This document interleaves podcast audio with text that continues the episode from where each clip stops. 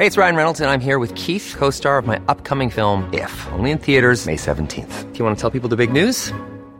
All right, I'll do it. Sign up now and you'll get unlimited for fifteen dollars a month and six months of Paramount Plus Essential Plan on us. Mint Mobile dot com slash switch.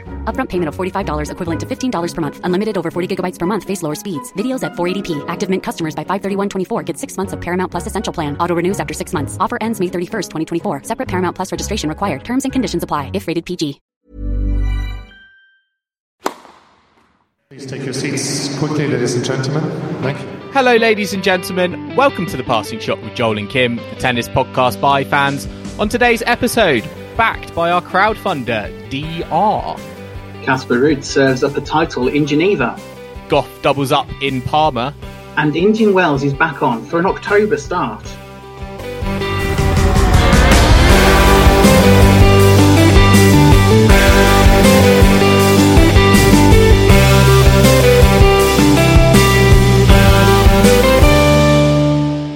Lee, it's another week, another catch-up. We are back down to the two fifty level in the build-up to the French Open. Lots of really exciting things happening this week. But I think the, the thing we have to obviously start with is you are not Kim. Kim is on holiday. I know, we, we just needed to get that out the way for our listeners. But Kim is on holiday and Lee, at Tennis on Telly, you are in the hot seat. I would like to hope that uh, the listeners have worked it out that it's not Kim by now. Um, yeah, um, she's not moved to the Midlands. Um, she's not had some random operation. No, it is a different person in the seat. It's me. Um, no, it's good to be here and good to speak to you, Joel. Um, I hope that Kim's having a good time uh, wherever she is on holiday. I'm sure it's well deserved. Um, but yeah, it's nice to, you know, thank you for giving me the opportunity to fill in. It's going to be great. It's going to be a great show. We've got lots to talk about, um, lots of tournaments. As I said, we're down at the two fifty level, but I feel like this is sometimes, I feel like with these events, you always get some really, really good stories kind of come out mm. of it when there's not necessarily, you know, the massive spotlight on the, the tour. Um, I do feel though, I mean, in, in sort of classic sort of British weather tradition, I think we, you know, we've, the weather here has not been great. It's been a lot of rain recently, and across all of the tournaments this week, I feel like they've all they've all sort of been affected by the rain, haven't they? Yeah, we've sort of shared the the love of the British weather right across um, right across Central and Southern Europe, I think. Um, yeah, there's there's been a lot of, of rain, a lot of players having to do sort of double duty on some days, um, but everyone finished on time. Um, you know, and that was good, and and that was lucky, I think, because um, three out of the four tour tournaments were a Saturday final as well. Um, so to finish on time on a Saturday with that amount of rain is good. It, it reminds me a bit of um, Nottingham a few years ago, which was really, really rain affected. Oh, yeah, um, I remember that. It, they moved that one indoors, didn't they? Yes, was... they moved the early rounds indoors. Um, I, I, I'm, I'm fingers crossed that we, you know, over, you know, we've got, we've had the worst of the rain, and actually the good weather comes in time for the grass season. Um, yes. Yes, which we're going to talk about a bit later on. Um, but I think we're going to start with Geneva, aren't we? Yes, we are going to start with Geneva. The rain wasn't that bad. It didn't get to like, we need to find the, the closest indoor courts uh, in Geneva to, to finish out the tournament. But um, yeah, well, let's let's start in Geneva, because, you know, the, the talk going in was about Roger Federer and, you know, returning to the tour. And we'll kind of get onto that in a sec. But, you know, the final that we ended up with was Casper Ruud versus Denis Shapovalov. Ruud coming out seven six, six four. I mean, Casper Ruud at the moment, I mean, he is flying under the radar, I feel, uh, in terms of the, the clay season. You know, he got to the semi-finals in, in Monte Carlo and Madrid. And, you know, I think this this title really is just... Uh, It's just really a, a you know a culmination of the the level that he's been playing at. Um, you know, since the start of the clay season, he's been he's been almost Mister Consistent. And you know, in the final against against Shapovalov, again, his consistency was it just proved to be the it just proved to be too much for for Shapovalov. Yeah, I didn't get to see much of Geneva um, this week, unfortunately. Um, but uh, yeah, uh, it's nice to see Casper Ruud doing, you know, really well. I think he was third seed. Um, he was in the half with, with Roger Federer. So, you know, potentially, um, you know, looking at it on paper, that probably wouldn't have been, um, you know, you wouldn't have expected him to get to the final. But, uh, you know, it, there was all sorts of question marks about Roger Federer. Um, yeah, I like Casper Ruud. Um, I think it's good to. Um, it, it's it's a, it's a funny one because he's. You don't expect a player from Norway to be good on clay. You, you don't you don't really have many players from um, you know Scandinavia as, as a whole anyway. But we have got this at the moment, this little sort of contingent of players from Norway and Sweden and Finland, sort of making waves um, on the A T P tour, and I think that's really great for those countries that you know that they they do have um, you know big tennis fan bases there. They just don't have many players, so it is really good to see players from that part of the world doing really well. Yeah, I mean, Ruud's game, I mean, just looking at it on, on the screen, it, it does feel like actually it is a bit, it is definitely, I think you can see why he's doing well, I think, on the on the clay surface at the moment. You know, he puts a lot of topspin on the ball, uh, puts a lot of work on the ball from the baseline. And I just, you know, felt in that final, you know, he was, I think, attacking the, you know, the single-handed backhand from Shapovalov. And whenever he felt like it dropped short and he felt like he was able to kind of take control of the rally, that's what he did. And I think that was his, you know, that was almost his game plan from, from point one. And it really, really kind of, you know, set, I think the, you know, set things in motion for him. And, you know, I think going into the French Open, he is going to be one of those players that I don't think anyone is going to want to play because he, as I said, he's just flying under people's radar. I don't think we've, we haven't really spoken. I don't think anyone's really been speaking about Casper Ruud, despite getting to two, uh, you know, Masters Series semi-finals. No one's really speaking about him. So I do think he's quite a, a dangerous sort of floater when it, it comes to, to Roland Garros. Do you, do you think? Yeah, definitely. Definitely. Um, definitely one to watch. Um, and I shall be tuning in uh, to watch his matches um, at Roland Garros for, for sure, because I'm quite excited. And just kind of moving on, because uh, Shapovalov as well was in the final. Now, mm-hmm. I mean, breaking news, I was actually just sort of uh, script, uh, you know, scripting before before we were recording. I think Shapovalov is actually out of Roland Garros. He is, I, yes. So I don't know. I don't know what's happened there, but it, that is a massive shame because he looked he looked very, very good this week. And, you know, I th- was thinking... You know, he had that heartbreaking match, I think, against Nadal, um, you know, the, you know, week before. You know, I was, I was a bit sad. You know, I thought it was, I think, you know, it will be one of the, you know, a match of the year candidate, you know, candidates. But I wondered if that was going to affect his kind of confidence. But, um, you know, he came roaring back, uh, got through to the final. And again, he's another player who, you know, I've got really, really big hopes for him. I don't think it's happened, of course, just yet. But I think, again, this week, he just showed how much potential he has on court. Yeah, it's a shame that we won't see him at Roland Garros. Um, we're not quite sure of the reasons um, for that withdrawal. Um, I would assume it's an injury. Um, you know, a week out of uh, from Roland Garros um, to be withdrawing sort of that early suggests that it is an injury that he's picked up um, or a niggle that he's picked up in Geneva and isn't, you know, it's not something that he feels is going to be ready um you know, in a week's time. But I, like I said, I didn't see the final, so I don't know if there was anything that was noticeable during the final with Shapovalov, whether, you know, there was any, you know, noticeable visual niggles there. But it is, it is, it, it does suggest that it is something a little bit serious to be pulling out a week before, because otherwise you'd expect the player to, you know, sort of manage it over the next week and make a decision closer to the time. Um, so, yeah, but it might, uh, you know, for all we know, it could be something personal. It could be family. We just don't know at this point. So I don't think it's worth speculating on what that could be until we know the reason for that.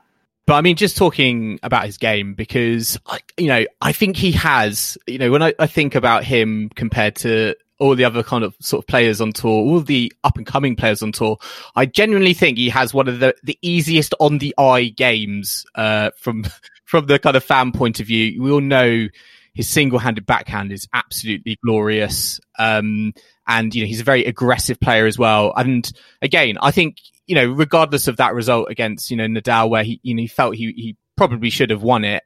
Again, he's had a pretty solid kind of clay showing. You know, he will obviously be disappointed. He won't be able to kind of put that to the test at a Grand Slam level. But um, yeah, I think I think my only kind of question about him is that, you know, not not just necessarily kind of getting over the line and, and that sort of, you know, when it comes to those really big points that he's able to to finish the job. But I do wonder if his game is almost too easy on the eye and whether he is getting into a like a Gael Monfils sort of territory of, there for the, you know, the hot shots. There to on, put the on show YouTube. on rather than... Yeah. yeah. Because I felt in that...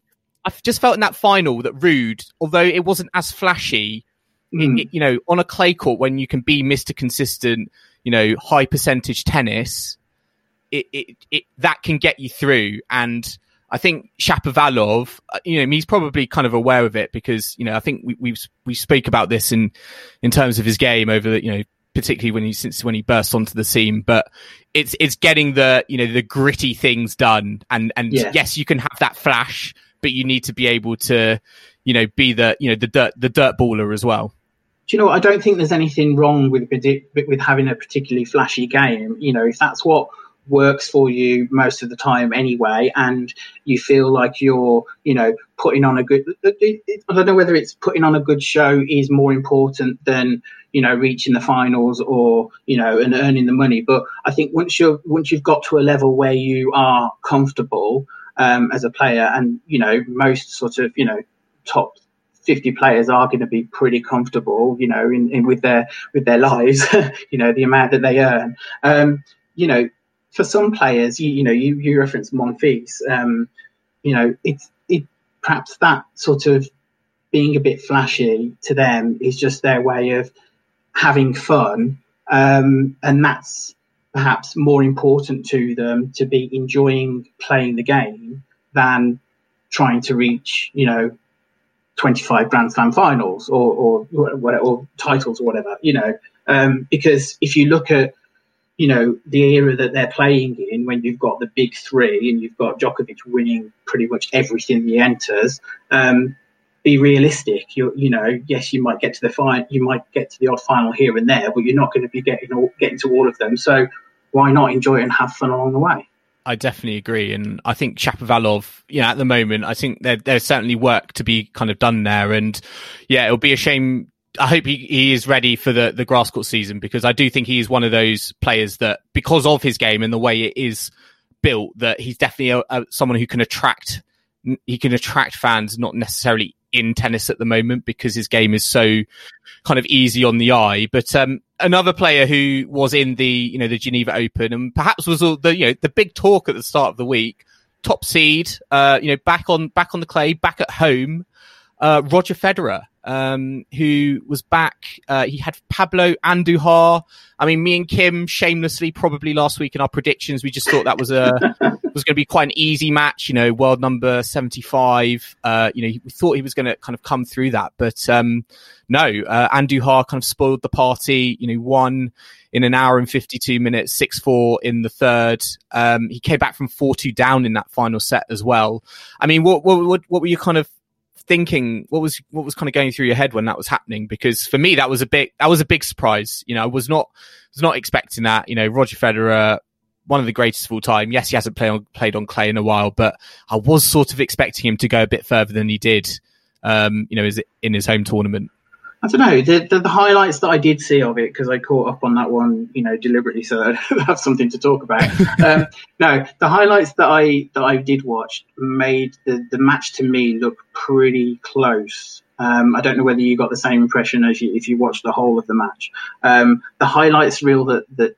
the A T P did actually put out, and bearing in mind it was only four minutes, um, did concentrate quite heavily on Federer as opposed to Andujar, so most of the points that they showed were like Federer winners or flashy drop shots and things like that, and they had a bit of a look at the net a couple of times. Um, but yeah, um, surprised to um, not, you know, surprised to see it go to three sets and surprised to um, see Andujar get the win there. Um, but then going into that match, we pretty much had no idea about what Federer's game was going to be like, did we? You know, um, you know, I can. I, it feels a bit like um, Andy Murray going into the tournaments earlier in the year. We had no idea what his game was going to be like.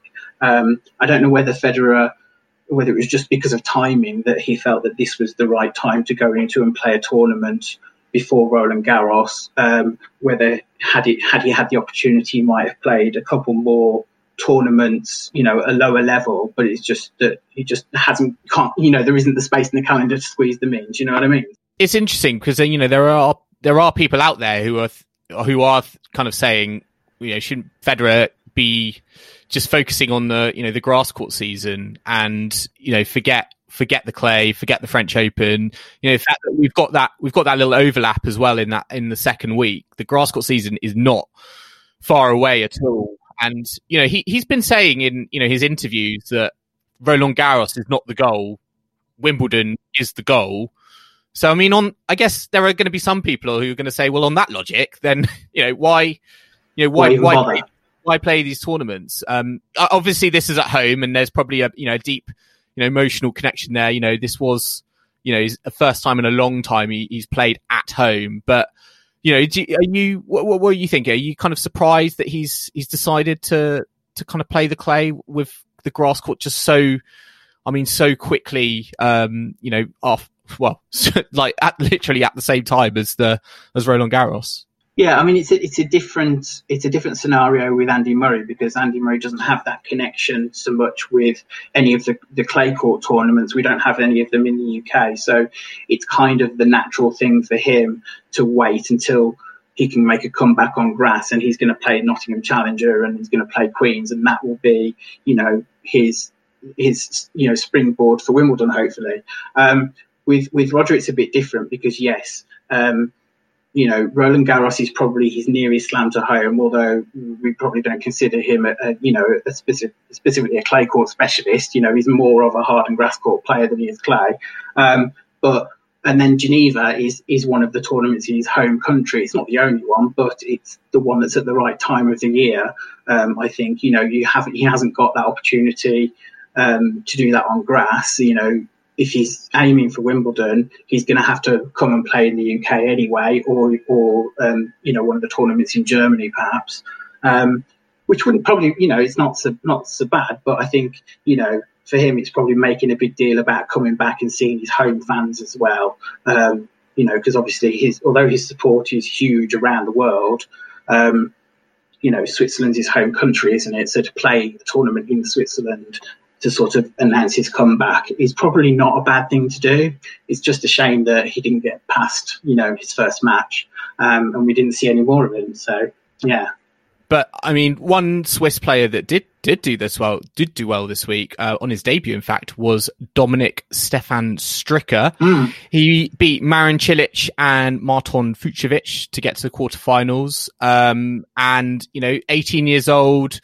Obviously, very early days. Uh, he's, he, you know, just looking at some of the highlights again. He's he's got a really nice serve on him that really was really really effective. I felt uh, was one of the reasons actually. I think he got to the quarterfinals. But um, with Roger Federer, you know, we know everyone knows we're sort of coming to the end, sort of there at some point.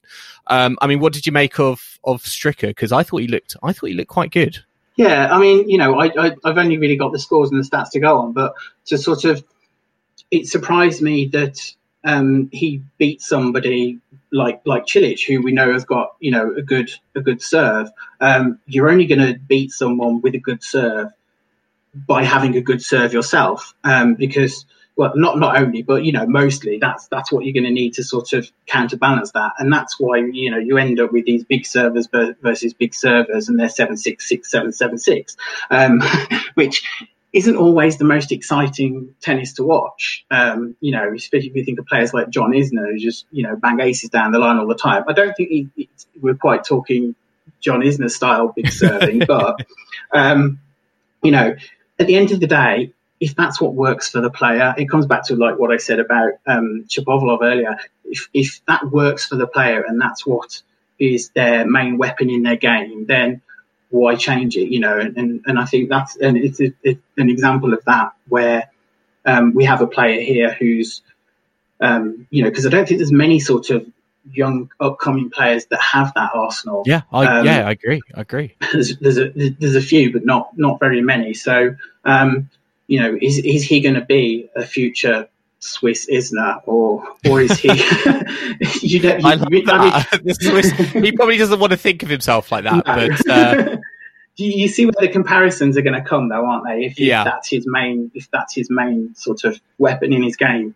Yeah, it was interesting because Federer, he, he he shared a practice court with Federer in Dubai for three weeks during preseason, and, and Federer talked to him about his serve and, and basically saying, you know, you've got a really good serve, you should work on that, and, and that's effectively what he did, and I think it it paid dividends in uh, in Geneva. But um, let's let's move on to kind of Leon, uh, the other A T P two fifty kind of going on.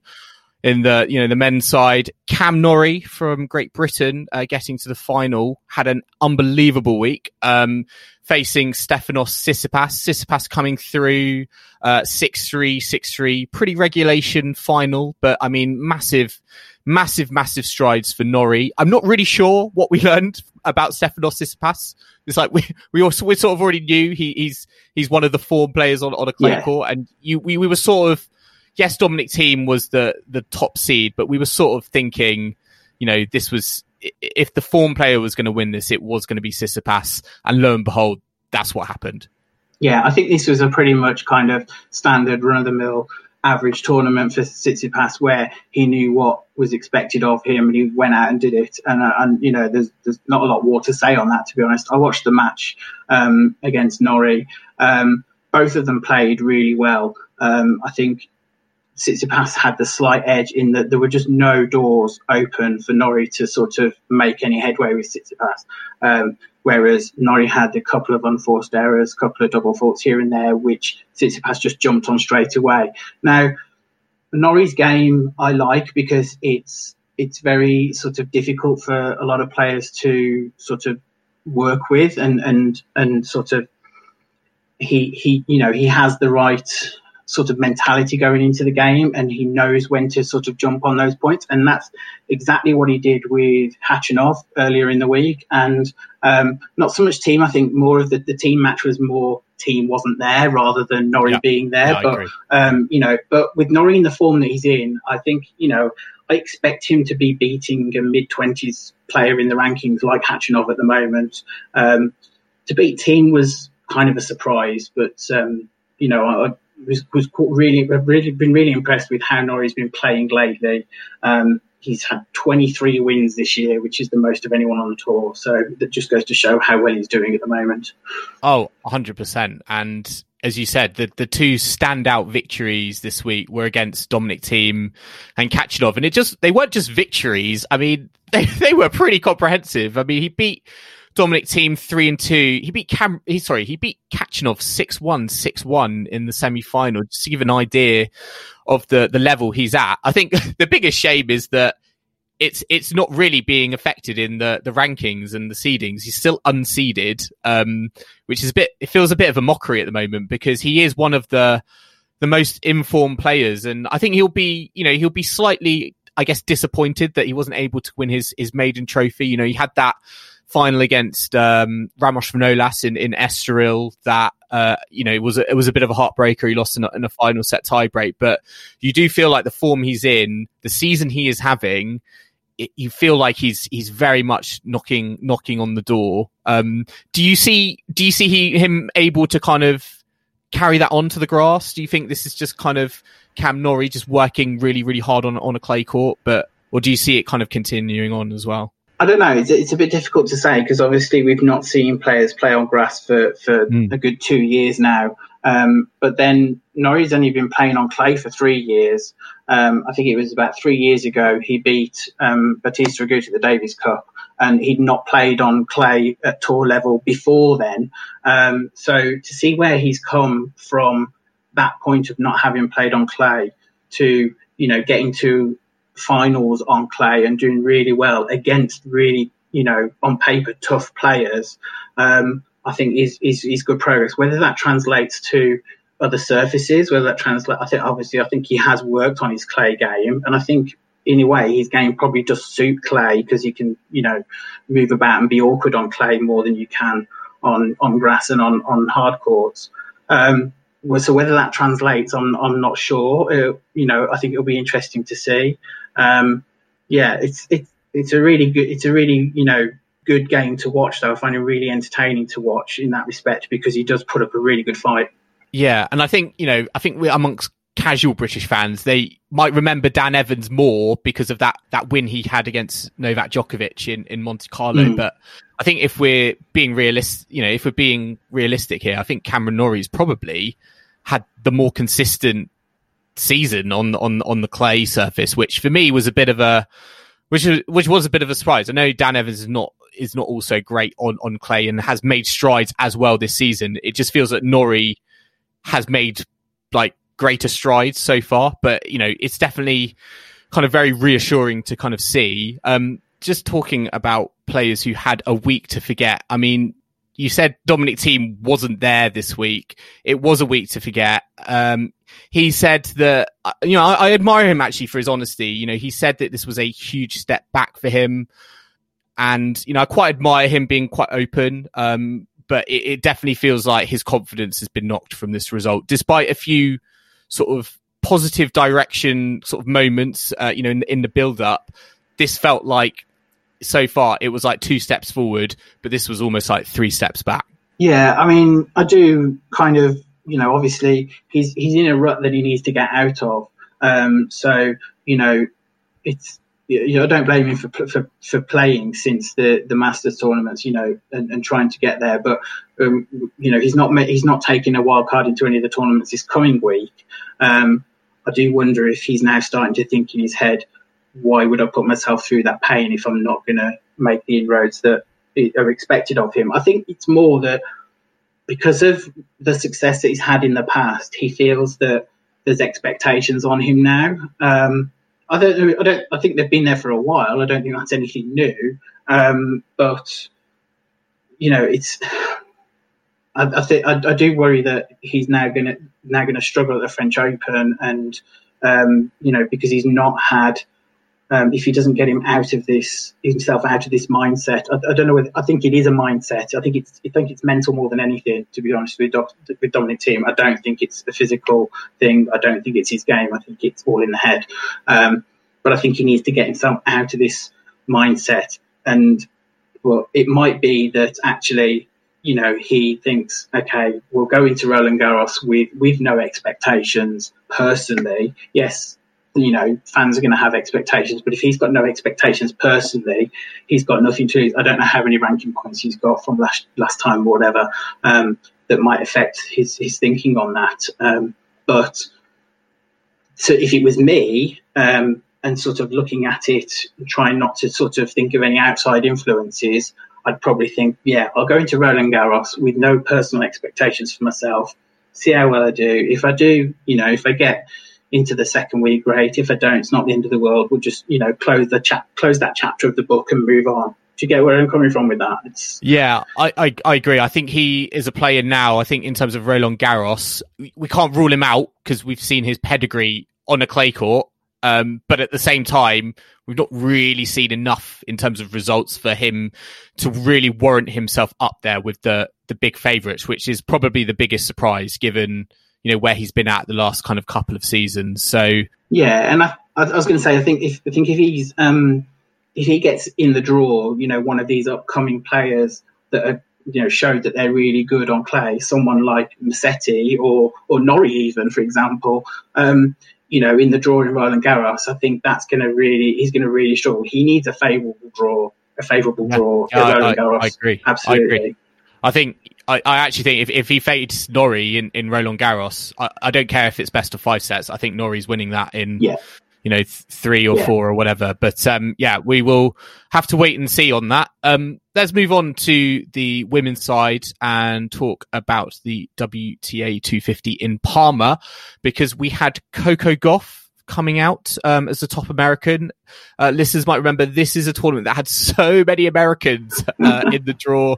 We had Serena Williams, had Venus Williams in America. I mean, it felt like it. It felt like it should have been on a hard court. Um, but yeah, we had uh, Coco Gauff come through in the singles and doubles uh, to double up. She won both tournaments. I think she is the first teenager since Maria Sharapova in two thousand four um, to do that as a teenager. So it gives you, I mean, that is it's that in itself is very, very impressive. But just kind of talking on the singles alone, she had some very, very impressive results. I was actually most impressed by her quarterfinal win against Anna Samova, another sort of upcoming player. I'm no doubt they played against each other in the juniors. Um, but yeah, I mean, Gauff, Gauff this week, it's just think for me, she's just shown that there's been progression there on a clay court. And yes, there was all that hype that was put on her, you know, at, at Wimbledon, whenever, you know, whenever that was a few seasons ago. But I, you know, I feel like now we've seen, you know, marked pro- progression from there. And it's, it's really good that she's sort of backing, backing herself up. Yeah, I was sort of, you know, I, I tried not to get too much on the Coco Gauff hype train when, when that kind of happened um, a couple of years ago. But I can, you know, she's she's proved herself, I think, you know, that she's she's doing well. She's going deep in these tournaments. Um, winning singles and doubles at the same tournament doesn't happen to very many players, and it only really happens sort of once or twice a season, really. Um, I was, you know, players like Serena Williams have done it multiple times, but um, it doesn't happen very often um, where you get a player who's decent at both, you know, at both disciplines, um, singles and doubles, to, to be enough to to win the same tournament. So that is a real achievement for her, um, despite the fact that it's a, a two fifty event and it's not a huge tournament. I don't think that really matters. I think she'll see that as an achievement, winning both titles at the same event. I mean, talking about other Americans, we've obviously got to talk about Serena Williams and Venus Williams. I mean, Serena Williams was the top seed. She, you know, she got she got one match in. She beat Lisa Pagato, qualifier uh, from Italy um, in the first round, but then she lost in straight sets to Siniakova seven six, mm. six two. I mean, it was not the, you know, we that that was not obviously the build up she kind of would have wanted. Um, And, you know, I was a bit, I was a bit surprised. Um, I was really, really hoping we were going to get that Serena Williams, uh, Coco Gauff semi-final that looked potential, looked like mm. it could potentially happen on paper, but Siniakova had, com- had complete other ideas. And I mean, where does this leave Serena Williams in the French Open? I mean, again, I feel like it's like a, we can't rule her out in a sort of Dominic Thiem style way, but at the same time, we're not, we're not really seeing any results there to, to suggest that she really is one of the favourites. No, and I think this situation is different again to Dominic Thiem in Lyon and uh, Roger Federer in Geneva, in that Serena Williams, it's very rare for her to play a tournament between the Masters and the Slams, you know, one of the, you know, the big tournaments. two fifty, yeah. Yeah, I mean, how did this wild card even come about for her and Venus to to, to play in Parma? It's a, it's a very strange one. I mean, obviously they are in the region because um, you know the the, the, the Mortaroglu Academy is there, and that's where she'll have been training. And she was at the Grand Prix in Monaco today, so she's not very far away from sort of northern Italy in that sense, being in southern France. So it's not a difficult thing to, you know, it's not like she's jetting halfway around the world to take a wild card somewhere, um, but. It, and, and it's also, it's not like a Petros Tsitsipas situation, whereas mm, if I come and play, can I have one for my brother? You know, it, it's not that situation either. Um, but it does, I, you know, I did wonder whether the wild card was more about, was more for Venus than it was Serena, if that makes sense.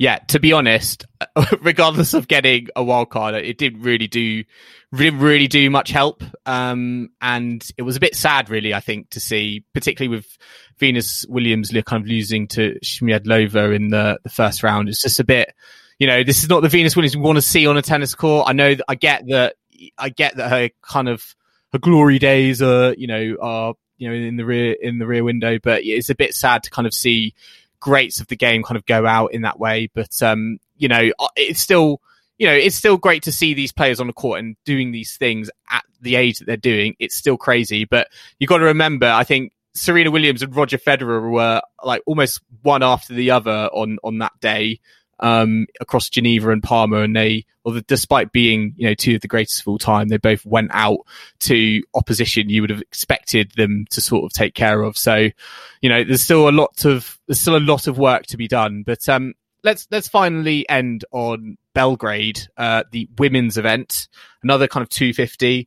We had Uh, we had Badosa winning against Anna Konyuk in the final. Probably not the way that she would have wanted. She won six two, two love with a, a retirement. Uh, we don't like to see that. I mean, Konyuk is a player who has, I think, you know, we know that she's got enormous potential, and it's sort of been, it's sort of been kind of checked by industry, industries by injuries um over the the seasons. But um yeah, Badosa is is again a really informed player at the moment. I think she's won thirteen of her last fifteen matches or, or something like that. So another in-form player taking home the trophy.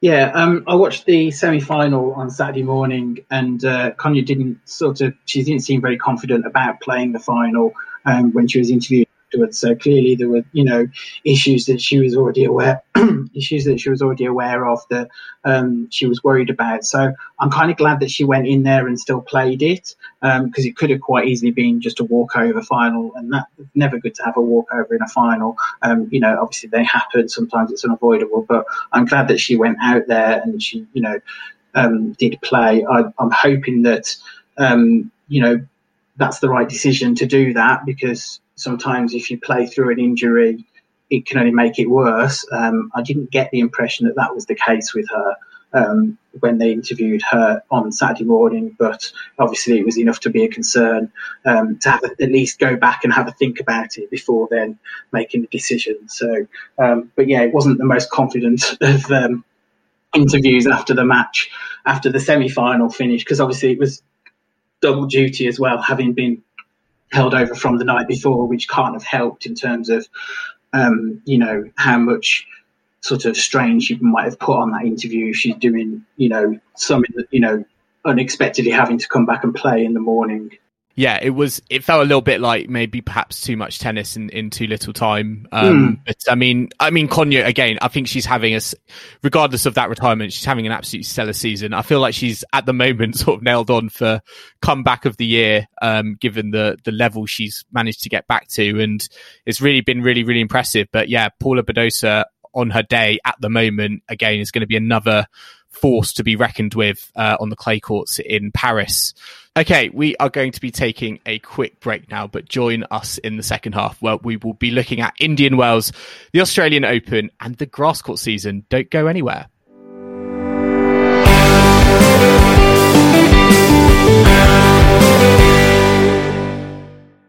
This is The Passing Shot, and you are joined by Joel and Lee, and we are now going to move on to Mysterious Player. Lee, are you are you nervous? Are you excited? I know you've had, I feel like you've been excited all week, potentially. Yeah, this is probably the, the second biggest thing of my week after the Eurovision Song Contest, which we are we are we do not talk about. After, We're not talking about that. it. We're not no. talking about it. Um, yeah. So yeah, it's I, I am quite excited. I did tell you earlier in the week that I am usually useless at this. So either I, I'm expecting either of you to done done one that's really really easy, or I'm going to have no hope whatsoever. So uh, yeah, let's see how it goes. Um, okay. But yeah. Well, you know you know how it goes. I'm going to give you a clue, yeah. and I want an answer, and I'm going to tell you if you're right or wrong. Okay. Okay. Right. Clue number one is I was born on the first of May, nineteen eighty-two. Okay, so about a year older than me, so that so would be thirty-eight now. Okay. I don't know anyone. I don't know who it is just from the okay. date of birth. So, okay. But I've got a you know an area to think about in terms of age. Okay. I turned pro in nineteen ninety-eight. Next clue? Or... Yeah, move on. I'm not going to get it from those two. Okay. I have twelve career A T P titles. Um, twelve A T P titles. Age thirty-eight. No, I think I'm going to need another one. I have reached a career high ranking of number five in the world. Okay. Pretty decent then, but twelve A T P titles doesn't sound... I think you'd have mentioned if it was any Grand Slams in there, but you might not have yet. So, so no guesses so far? No, no guesses so far. Okay, you don't want to embarrass yourself, do you? I'm I'm all about embarrassing well, how, myself. How many clues there. are there? well, I've got a few. I've got a few more. I've got a few okay. more. So, okay, my best result at a Grand Slam is reaching the quarterfinals of the Australian Open, U S Open, and the French Open, where I reached the quarterfinals five times. Okay, five times at the French Open, quarterfinals at the Australian Open, quarterfinals at the U S Open, but no mention of Wimbledon. I feel like I want to sneakily Google like some players' ages because I'm rubbish with ages. Any guesses? I think he's older, but my first guess at the moment is Fabrice Santoro. Mm, incorrect. It's not Fabrice Santoro. I think he's older anyway. Um, but no, I, li- I quite like it, but it's incorrect. Um, okay, next clue.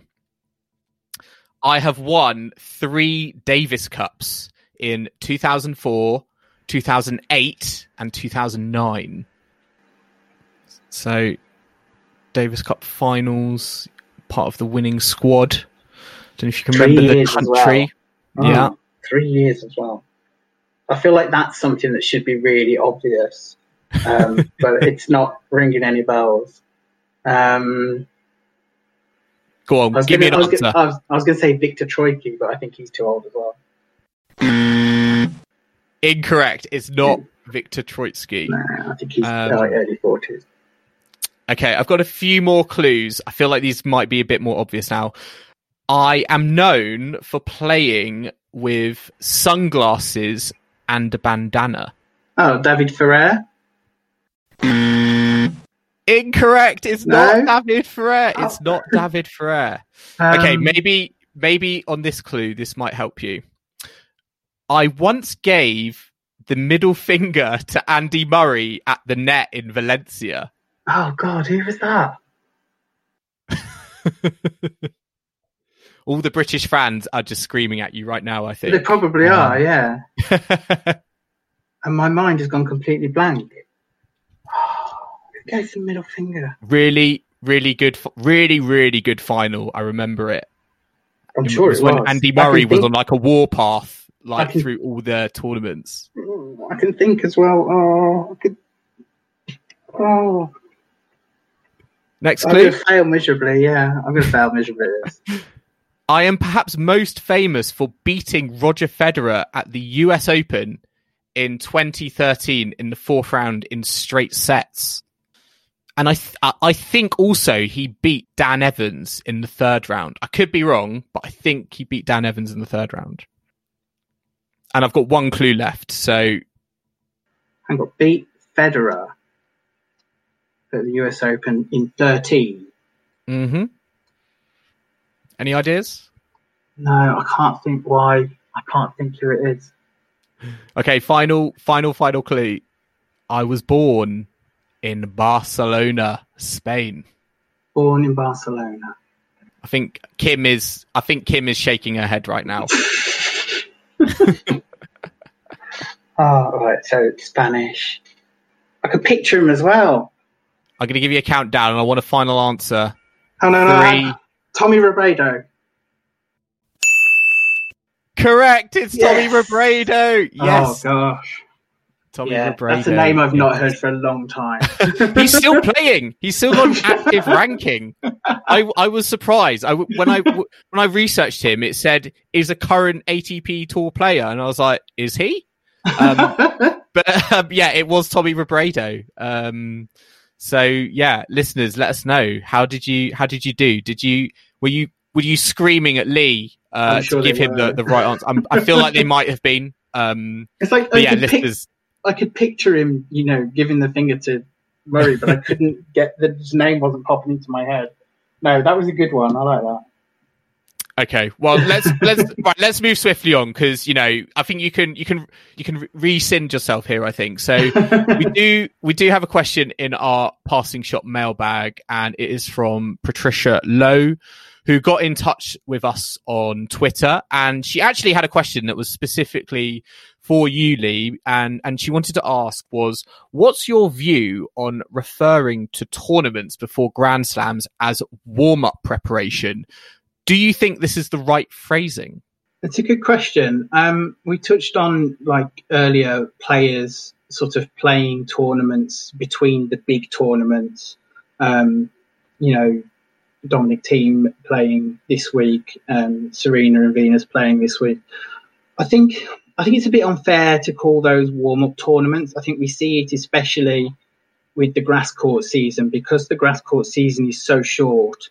Um I think it's a bit unfair to refer to those tournaments that happen between Roland Garros and Wimbledon as warm-up tournaments. They are sort of tournaments in their own right.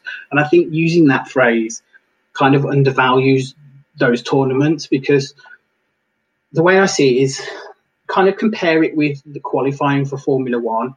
If you're new to Formula One, you're probably not going to be interested in the qualifying before the race happens, you, because the qualifying, all that does is determine the order of the cars at the start of the race. There's no points from qualifying. There's no special prize. There's no trophy for qualifying.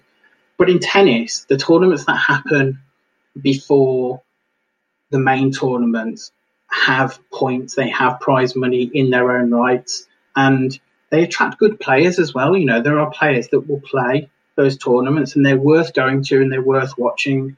Um, yes, some players might sort of use it as a warm-up.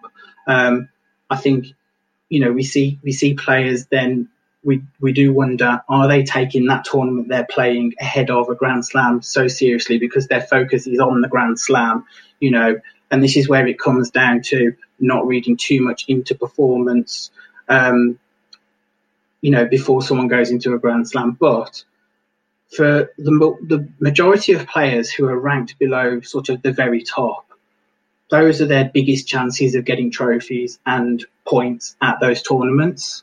Um, so I think to just call them warm-up tournaments, I mean, you know, a player like Cam Norrie doesn't go to Lyon to play that as a warm-up for the French Open. Yes, it helps him for the French Open, but he's going to Lyon to play to win Lyon.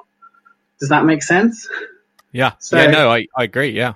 Um, so, yeah, it's it's it's one of those funny ones because we don't expect the, the top, top players. We don't expect, like, the big three. We don't expect Serena Williams to play a tournament between um, a, between Grand Slams, or at least between the um, the one thousand events and the Grand Slams. And it's a surprise to us when they do.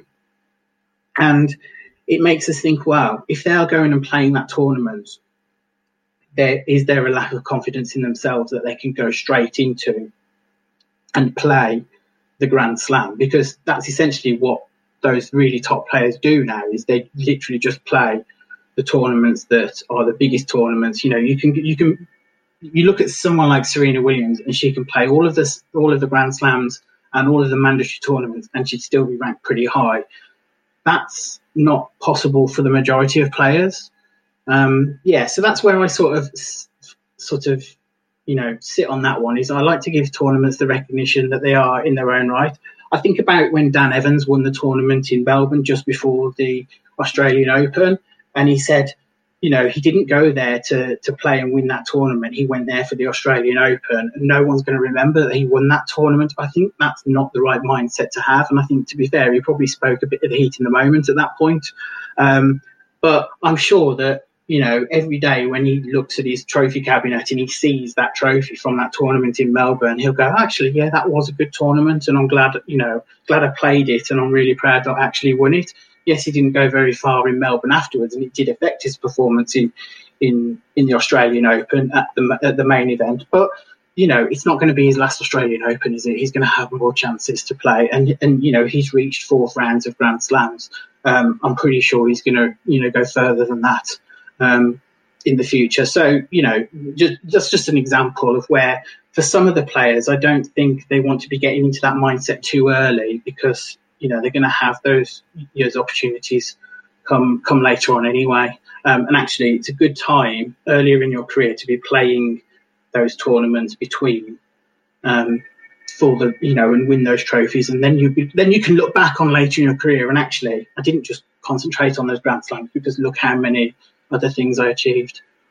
Yeah, it's it's definitely a, a delicate balance, isn't it? Um, mm. Between you know between the Grand Slams, between the one thousands and and the the next Slam, and in terms of kind of what you do and and how that perspective changes, I guess, depending on you know your priorities and where your your ranking is. So um, yeah, it's definitely a good question. I mean, thank you, Patricia, for uh, letting us know, giving us a question for the mailbag. Listeners, if you've got any other questions for the mailbag, please do contact the show as well. But let's move on back to the tennis and let's talk about Indian Wells, because this week it was announced that Indian Wells is back on. It's coming back in October. Um, it was originally scheduled for March, but uh, yeah, Tommy Haas, the tournament director, announced that it will be played, what I'm assuming is in the lead up to the U S Open, um, on the A T P and W T A tours as a one thousand event. I was a bit surprised. I was actually a bit surprised. I thought we were just going to, you know, although it was sad because, you know, we've not had it.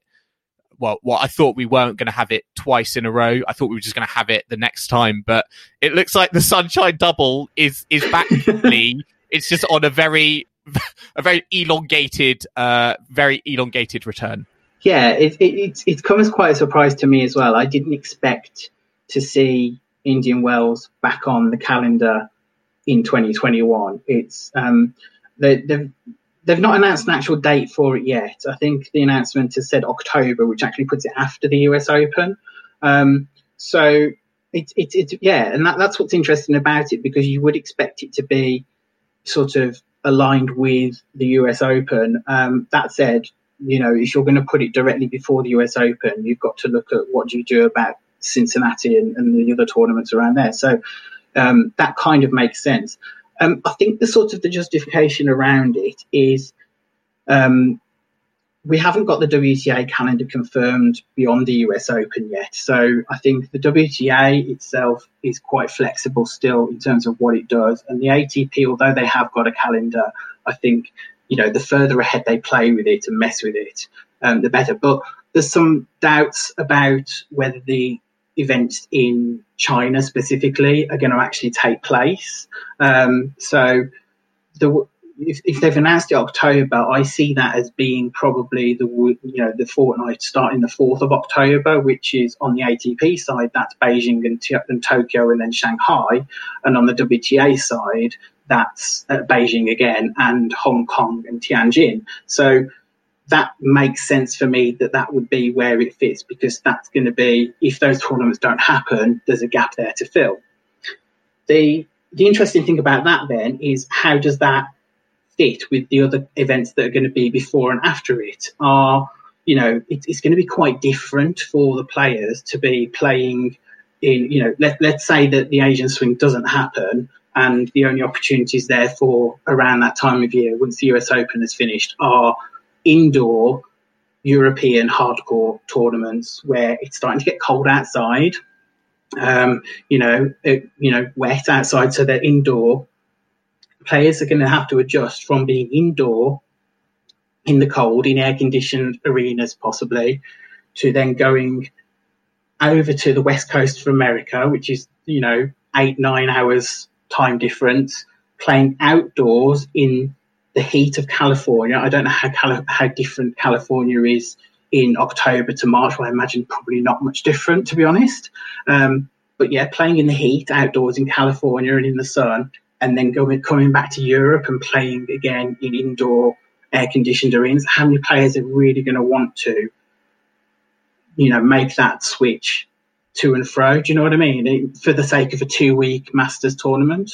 Yeah, it's it's a yeah, it is a it's a funny one, isn't it? I, I, I my personal feeling is that they don't really know what's going on in Asia at the moment, and this maybe perhaps buys them a little bit more time, because this is a massive tournament. This could take up, you know, two weeks in the calendar, for example, and it, it just may perhaps buys them a little bit more time. But um, it's, you know, we we know, I think this season has been very fluid. The A T P and W T A is sort of make it up as you go along. You know, they're releasing, they're drip feeding the, the tours, um, you know, by, you know, you know, by quarter, really, it feels like at the moment. And, um, you know, it's still not concrete, but Indian Wells will be there. It's going to be, it's going to be completely packed, no doubt, in terms of that, that calendar and, and what kind of players do. Um you know, we've got the Olympics as well potentially.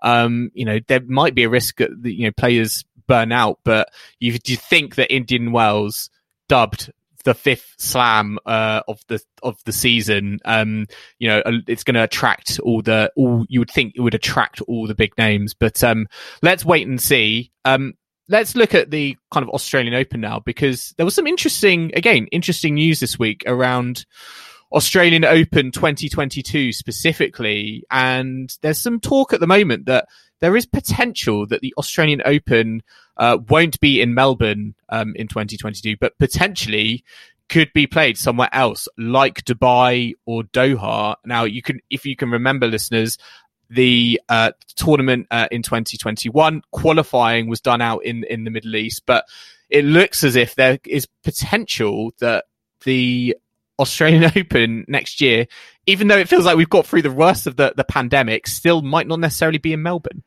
Yeah, it feels like a long way away to be thinking about this. Um, but I'm sure that, you know, actually, when it comes to planning, um, you know, big tournaments, big events like the Australian Open, you want to start as early as possible. So I think, you know, it, it, it makes sense that they are trying, are thinking about these kind of issues already. Um, I think, it, it, to me, it kind of doesn't make sense, and, and I don't profess to know everything about the thought behind it, because um, we only see what's been reported in in. you know, the Australian press. But t- to me, twenty twenty-one, what they did this year proved that they su- could successfully hold the Australian Open in Australia. Mm. So why change that, and why make that any different? I think that's what a lot of people are thinking. Um, yeah. And also in terms of the the economy as well, and, yeah. you know, what it what it brings to the surrounding area. You'd think that, you know, they are going to do their upmost to, to keep it there, because to, to hold it out in the mid, you know, Middle East, you know, we've seen that before with, like, you know, the cricket, you know, the the the, the I P L, the Indian and Premier League has, has been played out there. But, um, you know, the feeling that, you know, hopefully that by then the pandemic hopefully is sort of subsiding, you know, you know, at the moment, you know, Australia is sort of got very low rates. Feels like, you know, it should, should, you know, should be able to kind of take place in Melbourne. It feels a bit of a surprise that, yeah, this news is coming out about, you know, potentially mooting that it, it could go could go into the Middle East.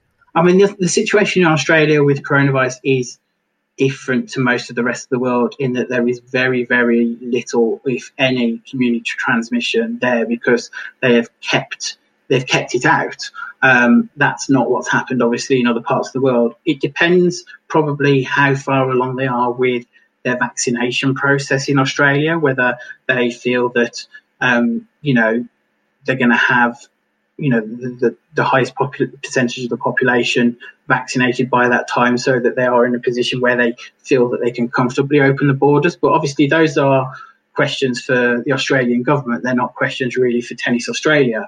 Um, part of me wonders whether this is based on experience from the previous um The, this year's Australian Open that the players have had, and perhaps it's the players don't want to go through the quarantine and all that kind of stuff again. Um, personally, I think if it was me, um, it's the Australian Open, I'd want to play it in Australia. I think, you know, there's not a lot going on just before Australia. They could do the whole um, tournament bubble thing where they ha- have the tournament, you know, the pre... Uh, let's not say warm-up tournaments, we've been there, but, you know, the, the tournaments ahead of the Australian Open, if they held those at Melbourne Park again, that, again, potentially could be a solution. Um, I don't necessarily think that that needs to happen again. Um, but, if you know, if players are coming into Australia and quarantining again for um, for two weeks, um, they're not missing out on a lot beforehand. It may be that we have to have a slight calendar shift again, so that they're not doing it over Christmas period, maybe, which wouldn't be wouldn't be very fair on, on players to expect them to do that, I don't think, because that, you know, family time is important to them. Um, but yeah, it's it seems like it's this this sort of report has sort of perhaps jumped the gun a little bit, and um, I don't think it's a bigger problem as this press makes it out to be. I do find that Australian press kind of blows things a little bit out of proportion sometimes. Um, and I think this might be an example of that. Let's let's talk about another Grand Slam, and just generally speaking, the, the grass court season, which is upon us. I don't want to dwell too much on this, because it is going to be on us in a flash where we can talk about it in a bit more detail then. Um, but we've had Wimbledon come out and say uh, for fans that they're quietly confident that they're going to be able to bring in more than twenty-five percent um, of the usual kind of capacity this summer. Um, let's so fingers crossed on that. That sounds like the all the positive noises are being made at the moment, so that looks quite promising. Um, the one thing I do want to speak about, Lee, is the entry list for Queen's, which was announced this week. Now we know Andy Murray isn't going to be in there, uh, is going to be in there on a wild card. I mean, just looking at this entry list, you've got your top players, your top eight seeds at the moment. I mean, this is just the entry list. All these players could, in theory, pull out. Uh, we've got Berrettini as the top seed, Schwartzman, Shapovalov, Raonic, Sinner, Dominor, Stan Wawrinka, who's not playing the French Open, and Aslan Karatsev as your top eight seeds. I mean, just very quickly before we kind of go into kind of previewing uh, the next week's tournaments, what do you make of the what do you make of this entry list? Because um, I can give you some strong views for an A T P five hundred, um, but they're probably not audible uh, for a podcast. Yeah, it's it's a little bit disappointing. I mean, where's Stefanos Tsitsipas? You'd expect him to be on there. Where's Grigor Dimitrov? He's played this tournament, you know, for, for years and years and years, and he's not on there. Um, yeah, it is, it is slightly disappointing. I think the effect of it coming straight after the French Open, as opposed to having that week in between, which you'd normally have, has probably had some effect on players. Some of them probably not seriously committing to, to grass this year, especially if you've not played on grass for two years. Um, they're not going to know, you know, they're not going to be able to sort of base what their form on grass is going to be like from last year, because they wouldn't have played it last year. So for some people, if they've really concentrated on their hard courts and their, their clay court games, grass might just not be seen as important, and it might just be a case of, okay, I'll go I'll enter Wimbledon because I have, you know, it, it, you're automatically entered anyway, and I'll play it because it's a big event. But aside from that, do I really, you know, want to want to do that? I mean, if I'm a tournament organizer, I am hoping that, well, I'm expecting anyway, Nick, I mean, Nick Kyrgios, who's been out of the wilderness, it looks like he's going to be doing a proper grass court season. He is the first alter- alternate, so expecting him to be in there. Feliciano Lopez, also third alternate, you'd expect him to get in. Um, I know Kim would be excited to see, but it's unlikely. Salvatore Caruso is fourteenth alternate. So qualifying. Maybe. Yeah, prob- probably. Um, so yeah, lots of. Um, I mean, yeah, it's it, it's not the draw that I think, you know, we've come to expect over the years, and you know, we know the talk about sort of ticket prices and do these, you know, does this even warrant it? But yeah, it's a bit of a. The, the only sort of positive thing I can say really is that I actually generally think Andy Murray could win that tournament. Um, you know, the, wow. the, the number is, it, is this going to be a prediction now? Well, I'm not, maybe not a prediction just yet, but I honestly think that given his, you know, his history there, um, Andy Murray on Grot, it just feels, yeah, and, that, and that field. Well. I expect him to do well. Um, I, I would be surprised if this field looks um, the same when we actually get to it, because the, inevitably there will be some players who perhaps go deep in Roland Garros, um, who will pull out um, of this. There could be wild cards as well. You know, yes, Dominic Thiem yeah, could absolutely. go out in the first round, but he's exactly. probably going to play. Mm, well, let's let's see. Let's wait and see. But um, let's let's kind of wrap up this episode and, and kind of look uh, ahead to the final tournaments before the French Open. Uh, let's start with Belgrade two. Um, we have Novak Djokovic as the top seed. Uh, listeners might remember he lost to Karatsev in Belgrade one. So I guess all eyes will be on Djokovic in, in terms of whether he can win the title in front of his home fans. I mean, Basilashvili is in his top half as the third seed. Manarino and Monfils in the bottom half. I mean, I think this is this feels very much a Djokovic walk in the park, really, doesn't it? Yeah, it, I mean, you know, it, it, you do wonder whether it's the right thing to do to play a two fifty right before the French Open for, for Novak Djokovic. Um, but it's his own tournament. It's it, you know, it's called the Novak Tennis Centre where they're playing. So it, it, no it, pressure. It, it, yeah, I mean, you know, the, you know, why why schedule it in there if you're not going to play it? So um, I expect him to do it. It reminds me a little bit of um, Eastbourne twenty seventeen, which he won, and then he um, reached the quarterfinals in in Wimbledon. Um, Does that does do we do we read much into this that he's playing a two fifty before a Grand Slam? Um, because you know the, the years afterwards he, he went on and won Wimbledon and didn't play anything between um, between Roland Garros and Wimbledon. So yeah, it's, it's a little bit of that strange week before uh, a Grand Slam for him. But again, it's his own, it's his tournament, so why wouldn't he? And let's move on to Parma, because we have the men's tournament in Parma next week. Lorenzo Sonego is the top seed. Lee, I honestly, Benoit Paire is the second seed. I don't even know how that is actually possible. um, well, his, can you, can, how, what, how? I don't understand. his ranking's thirty something, isn't it? So, you know, if, if, if, if the week, again, the week before a Grand Slam, you don't expect lots of top ranked players to be in there. So Very actually, true. yeah, kind of makes sense. Um, And he, he's got a good draw, I think, in the bottom half. You know, um, Kamil Munar in the second round or a qualifier. He played Gasquet in the in the in the quarterfinals. Is it yeah quarterfinals? The, so the, I'm going to stop you there. He's losing to Munar in the second round. I've nailed on. He's so? nailed on. Okay. Yeah, I think so. Um, okay. So yeah, and I know we've got we've got Caruso Bedene as well in first round. That might have happened today. I'm not even sure. Um, uh, but, I don't think um, he did, but I do I like did, yeah. watching Bedene. So I would keep an eye out for that one. Um, and then finally, we have Strasbourg, uh, the W T A two fifty. Uh, this is an inter- I think this is quite a strong draw for a pre a pre French o- uh, pre French Open tune up. I mean, Bianca Andreescu is the top seed, and you got Jessica Pegula as the second seed. Uh, quite quite tasty, I think. Um, I mean, Andreescu again, a complete unknown. She's had. I think she had COVID and then she's had injury troubles. Um, you know, uh, how how long is she going to last? Is she going to win it? I feel like all all options are on the table at the moment. Yeah, I think she feels like she needs matches to see where she is. So I don't blame her for going in and playing that one. Um, in this draw, I think I want to keep an eye on uh, Yulia Putintseva. Um, I think she's got a good draw in that top half. Um, if we're not expecting, you know, she's in the top half again with Andreescu and also with Venus Williams, but I don't think we're, we're going to expect them to, uh, you know, if we're not expecting either of those to reach the final, I think Poots might be a good shout for going deep in this in this draw as well.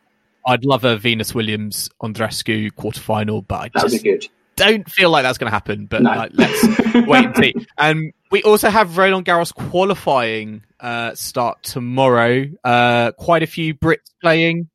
Although it's a week later than it would normally be, it feels like it's come round quick. Um, yeah, so the Brits playing this week, uh, Liam Brodie, Jay Clark. He's likely to play Dennis Novak in the second qualifying round if he gets through, so that would be good. Um, on the women's side, we've got Harriet Dart, Francesca Jones. She's got the top seed, uh, Vera Zvonareva in the Ooh, first round. Yeah. Uh, nine thirty in the morning on Monday morning as well. Not the time you want to be playing top seed. Mm. Um, Samantha Marie Chiran's in there. We've not seen much of her lately.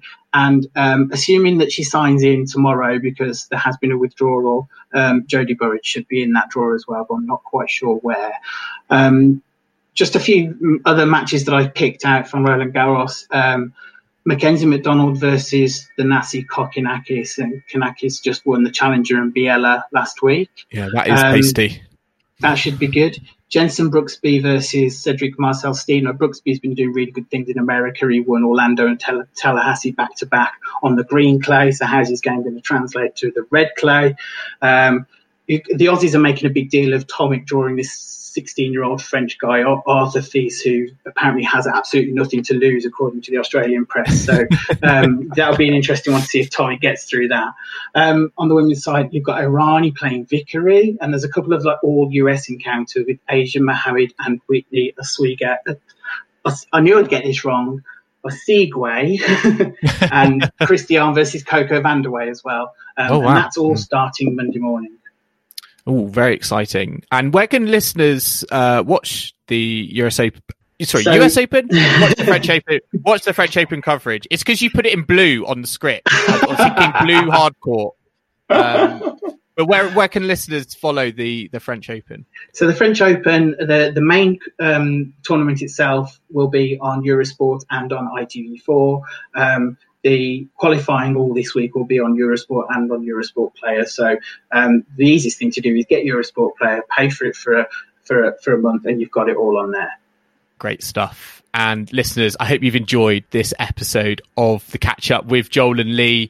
If you want to stay up to date on all things in the tennis world, including the French Open, make sure to subscribe to us on your podcasting platform of choice, whether that's Apple Podcasts, Spotify, Overcast, Castbox, Stitcher, wherever you listen to us, make sure to subscribe and hit that, hit that subscribe button. And if you have been enjoying listening to us on Apple Podcasts, make sure to leave us a rating and comment. And you can also follow the podcast on social media on Facebook, Twitter and Instagram. It's at Passing Shot Pod.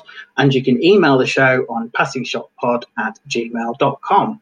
And we will be back next Friday. Next Friday evening, we'll be doing uh, our Roland Garros draw preview episode. We'll be kicking off all of our Roland Garros coverage as we go into our round-by-round uh, catch-ups during the, the main event. So I hope you can join us for that. Kim will be back. Uh, it will also be the return of Collector Set, which I know... A lot of people have been, a lot of people have been uh, excited about and talking to me about. So um, that is also on the card. So I hope you can join us for that. Um, in the meantime, uh, I hope you've enjoyed listening to this episode. We've also got a Passing Shot Meets, a little bonus pod uh, for our listeners going out probably on Tues- Tuesday or Wednesday. Uh, it's with the Tennis Live Scores app founder, Lewis. Uh, it was a really, really good uh, recording. We recorded it last week, so we're going to be putting it out Tuesday, Wednesday. So look out for that one too. But uh, Lee, it's been great having you fill in uh, for Kim this week. I hope you've enjoyed yourself. It's been a pleasure. No, it's been really good to to, to join you on the pod. Yeah, really, really enjoyed it. So thank you for having me. And in the meantime, listeners, we'll let you get back to the tennis and we will see you again soon.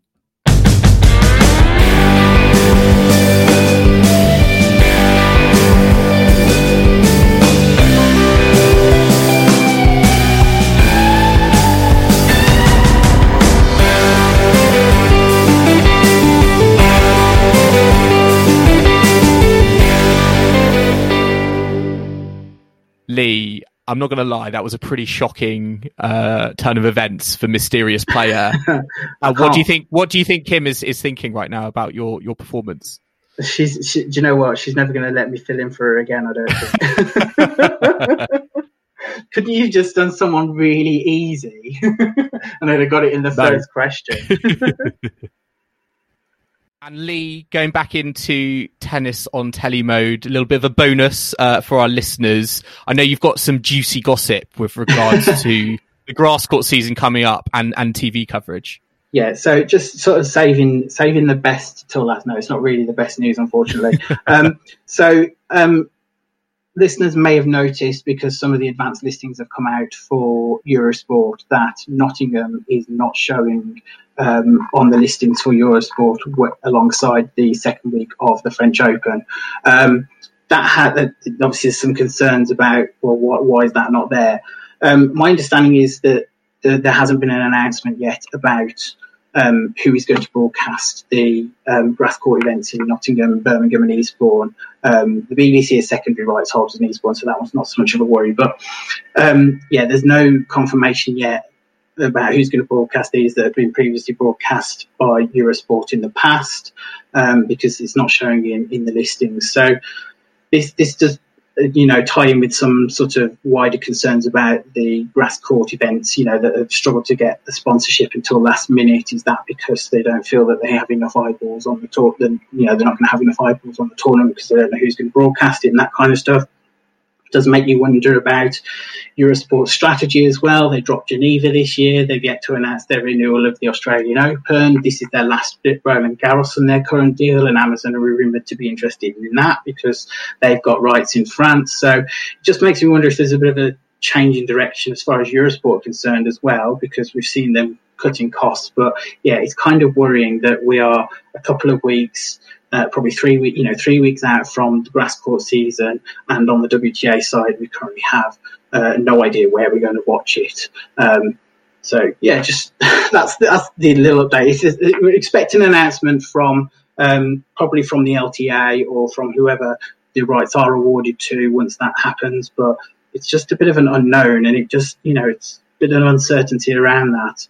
Um, it's a bit concerning when it makes you wonder how much money are they're going to make at these tournaments from, you know, having limited numbers of fans there, um, and not having, you know, big sponsors there. Um, is, is, does it all sort of tie together? I don't, I don't know. But um, yeah, at the moment, we don't know where we're going to be able to watch that. So I'll let you know if we find anything out.